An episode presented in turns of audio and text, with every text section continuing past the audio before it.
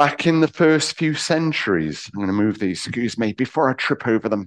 Back in the first few centuries after Jesus came, um, people didn't celebrate birthdays. People did not celebrate uh, Christmas Day.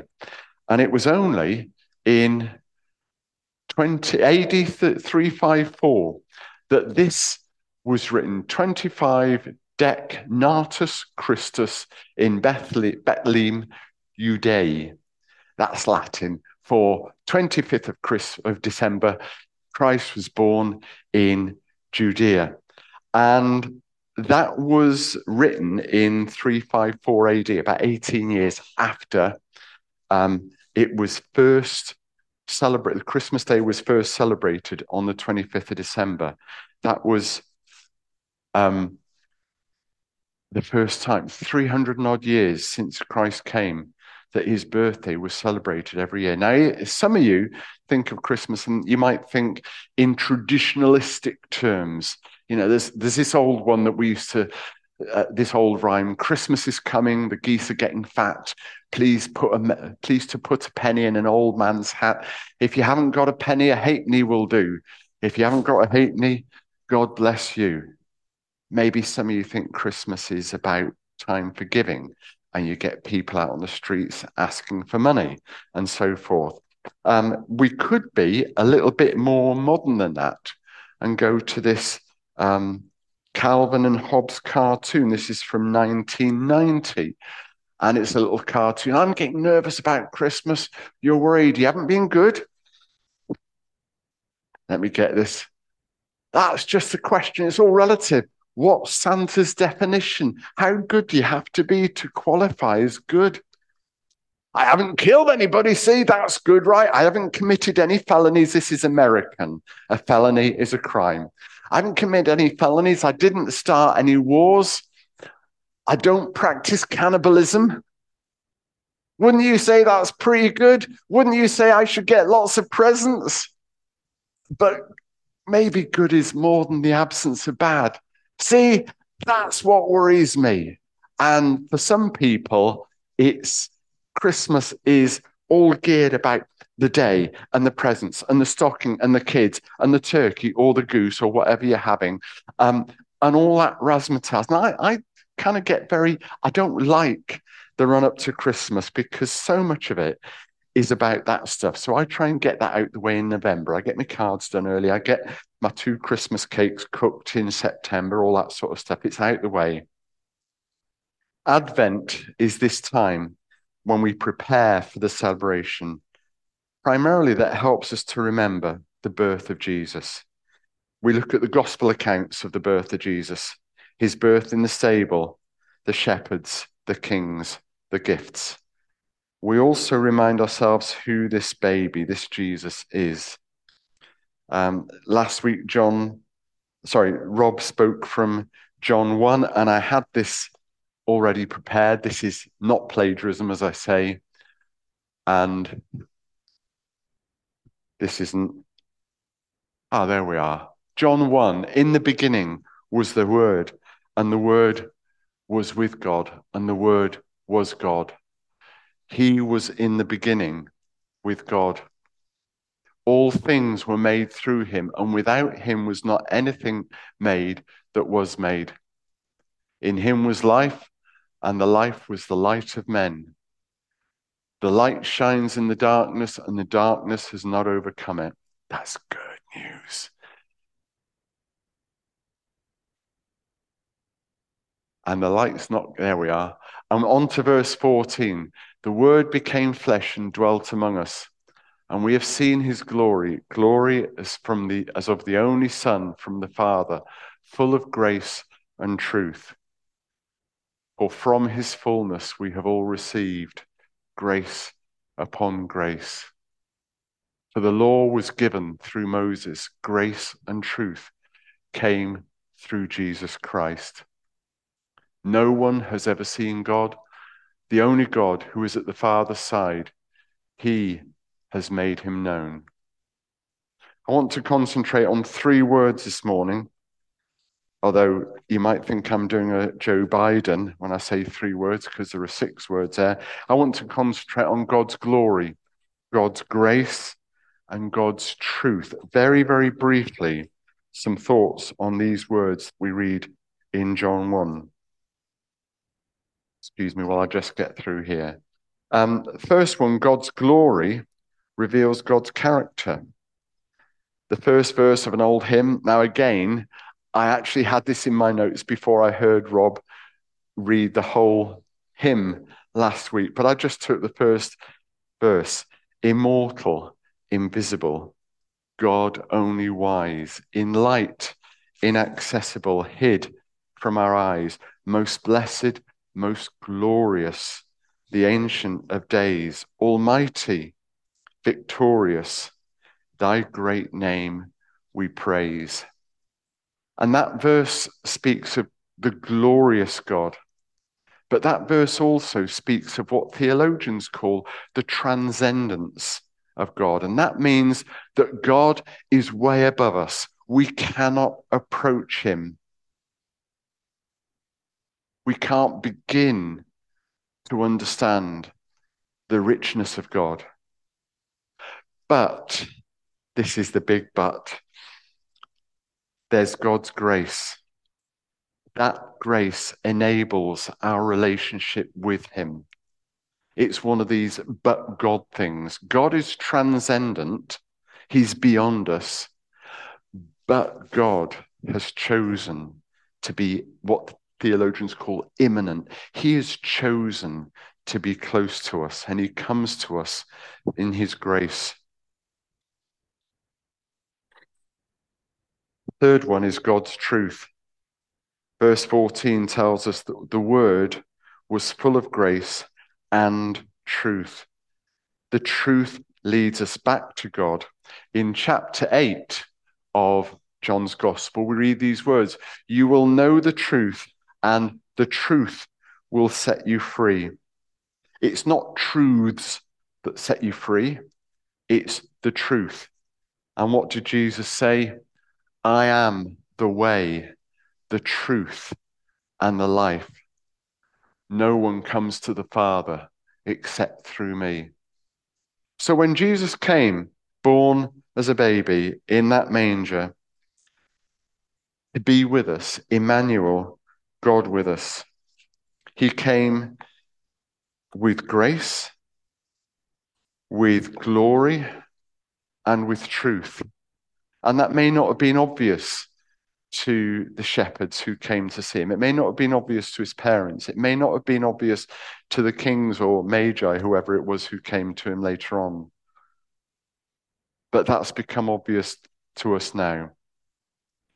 Okay, now, I decided not to write any more of my sermon.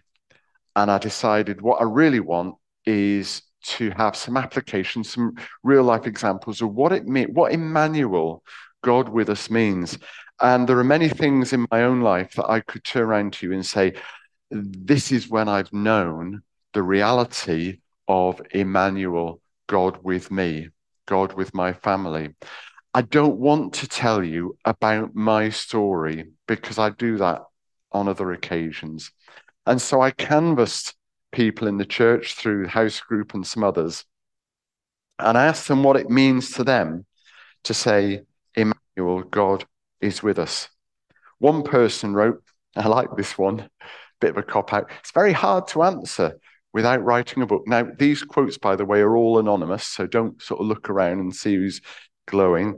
It's very hard to answer without writing a book. Another person wrote, and I don't know who these people are because I didn't collate these, God with us means from an early age, I've known in an intimate way God's comfort and support in my life.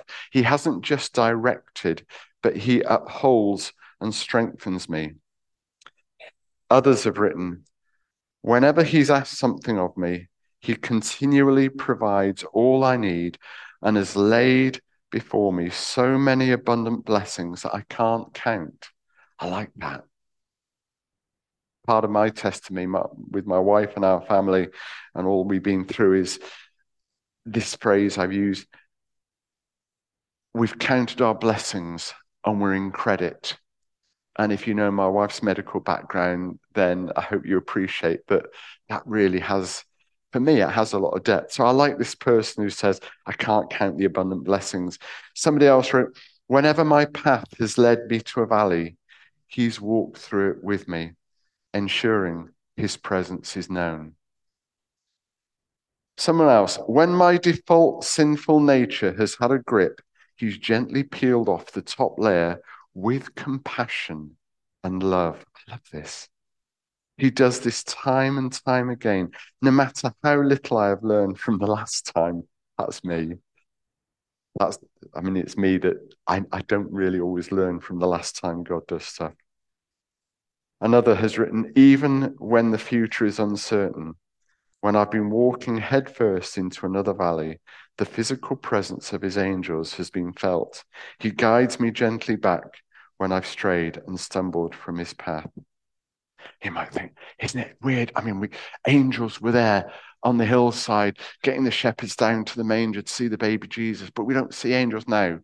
Well, I asked some ladies. I, I, I was visiting Barbara recently, and I went to the church very close to the nursing home in uh, Lawton, in just outside Alsage at Lawton, Church Lawton, and they had a Christmas tree festival on. I'd often go into the church uh, if I'm going for a walk, because I parked the car just outside the church. And there was this Christmas tree festival. I went in after the walk and I sat down for a hot drink with, um, it must have been four or five, six ladies there in the church. And I'd, I'd actually popped in beforehand, and I, I knew they were there. And as I was praying, going on this, my favorite two mile, one hour walk, it was lovely. I went back to church and I felt I should challenge them. I sat down with my nice bit of cake. It's not quite as nice as cake we get here, and my lovely cup of tea that isn't really as nice as the lovely cups of tea we get here. And you're probably thinking, shut up, Chris, we want to get cake and tea. But no, you've got a few more minutes yet. And um, I challenged them. And I said, are you ladies all from the church? And, oh, yes, we are. I said, it's lovely to see you, because I've been in very many times, and, and I've never seen anyone else in the church. But it's nice to see the trees and you here. I said, can I ask you a question? I said, this only last Tuesday, I said, Emmanuel, God with us. What does it mean to you, Emmanuel, God with us? And three of them described occasions. Now, there's nothing misogynistic about this, but it just happened that all three spoke about times when they'd been out in their cars and something had happened, and um, a man turned up to help them. And on one occasion, the man was there, and then suddenly he's not. On another occasion, the lady thought she knew who this man was. She recognized him. She was a teacher. She knew it was the father of one of the children in the school. And he helped to get the car going again on an icy patch of road. And she didn't dare stop and thank him, because then he'd have to get it going again. But there was a parents' evening the following week, and she thanked him for helping her. And he said, no, that wasn't me. For them, Christ with me was somebody physical. Were they angels? I don't know. Have you ever seen an angel? Hands up anyone who's ever seen angels. One, two. Keep your three, keep your eyes open. They're there. They are there. I'm not going to tell you more stories about angels now. That's for another day. Um, yeah. There we are. That was an aside. Barbara and I have uh, some friends we've known for over thirty-five years. I asked her what Emmanuel, God with us, means to her. She shared some accounts. Some of them were her own. Some of them were from uh, an Alpha group that she has been involved in, or uh, numerous Alpha groups that she's been involved in.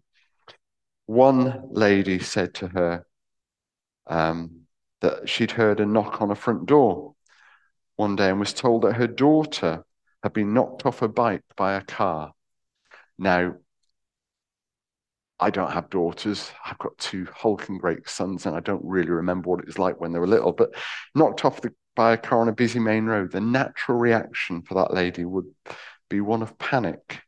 But she felt God say to her that everything was fine. Sure enough, when she got to her daughter, she was fine. Keith and Rachel know of one little story of ours. Um, some years ago, Barbara and I were traveling back home, towing our caravan up the M five. Keith's nodding, wry little smile on his face. And the caravan on the M five, northbound, ended up on its side, blocking lanes two and three. And I'm sat in the car, facing oncoming traffic in the outside lane. So I could have had something hurtling down towards me at seventy plus miles an hour. And that's not a nice position to be in. Well, one, two things I remember most significantly about that incident. Number one was an overriding sense of peace. Actually, that was the second thing. The first thing was incredible gratitude that within five, ten seconds of us blocking the M five northbound, there was a massive big A A flatbed truck with its hazard lights on, fifty yards south of us, angled at forty-five degrees. Guy gets out, high-vis jacket. That's in the way of anything hurtling down. So all the traffic's filtered into the hard shoulder, including one of Keith's colleagues from Nantwich, including at least two groups of friends of ours. Uh, but the second thing, which I'm incredibly grateful for, is an overriding sense of peace. Because I was thinking, we've lost this caravan's a write-off. I don't know about the car. Is a car going to cost us much to get repaired? And it was covered by the insurance. And a couple of days later, I found out our caravan insurance was new for old. So having totaled a seven-year-old caravan, we got a brand new caravan for free. But it, even before that, it was that sense of peace. God with us, bring that peace. Um, this lady goes on. I mean, there are so many stories that I could share. She was a teacher. And she had, now this is a longer account, so I'm going to try and whiz through it a little bit. She had an inspection. It was a church school, had a church school inspection. She had a class of twenty-six, four, five, and six-year-olds with no other adult support. So she's got three-year groups in one class, and they're not a well-behaved group. They're really quite naughty. And the inspection in the school wasn't going well. The inspector did not seem to be enjoying a morning. In the afternoon, she wanted this friend to uh, she wanted to observe this friend teaching these children. Get this, to understand the Trinity. It was an R E lesson.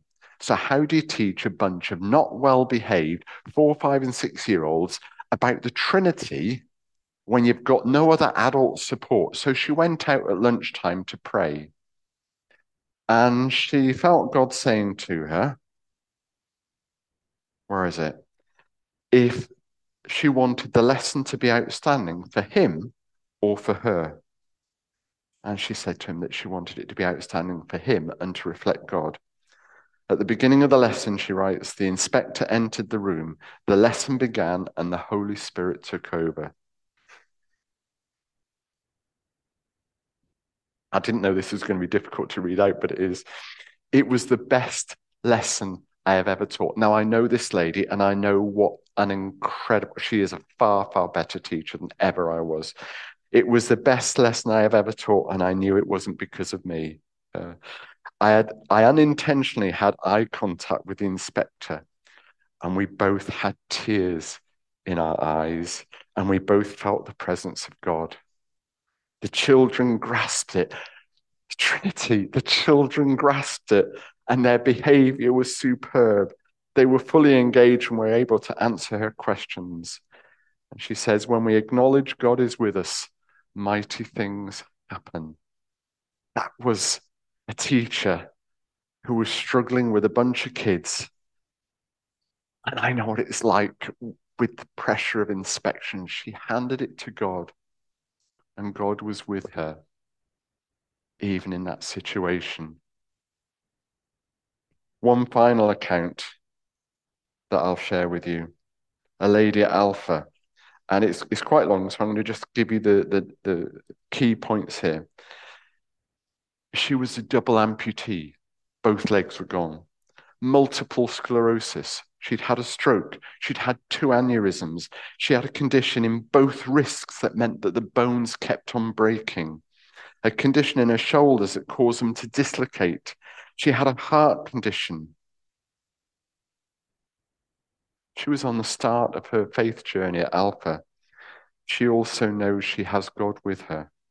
She knows that Jesus loves her, and she tells people this. She was told that she had two cataracts, one in each eye. So you only get one in each eye, don't you? You can't have two in one eye. Two cataracts that were inoperable. She was told she'd be blind in six months' time. She felt lonely. Didn't comprehend what her life would become. She asked for prayer. They prayed that either she would be healed or that she was operated on. The surgeon phoned to say he decided to operate because she had nothing to lose. She was going to be blind anyway. He operated. Before he operated, the surgeon asked her if she trusted him. And she replied, she didn't trust him because she didn't know him, but she did trust the Lord Jesus and believed that the Lord would guide his hands as he operated on her eye. The consultant, the surgeon, said, no one had ever said that to him before. It's good, isn't it? The surgery for that cataract was a success, and she's been told that in that eye she has twenty twenty vision. God with us. That from a lady very early on in her faith journey. I think sometimes as we go along that journey, we overcomplicate things.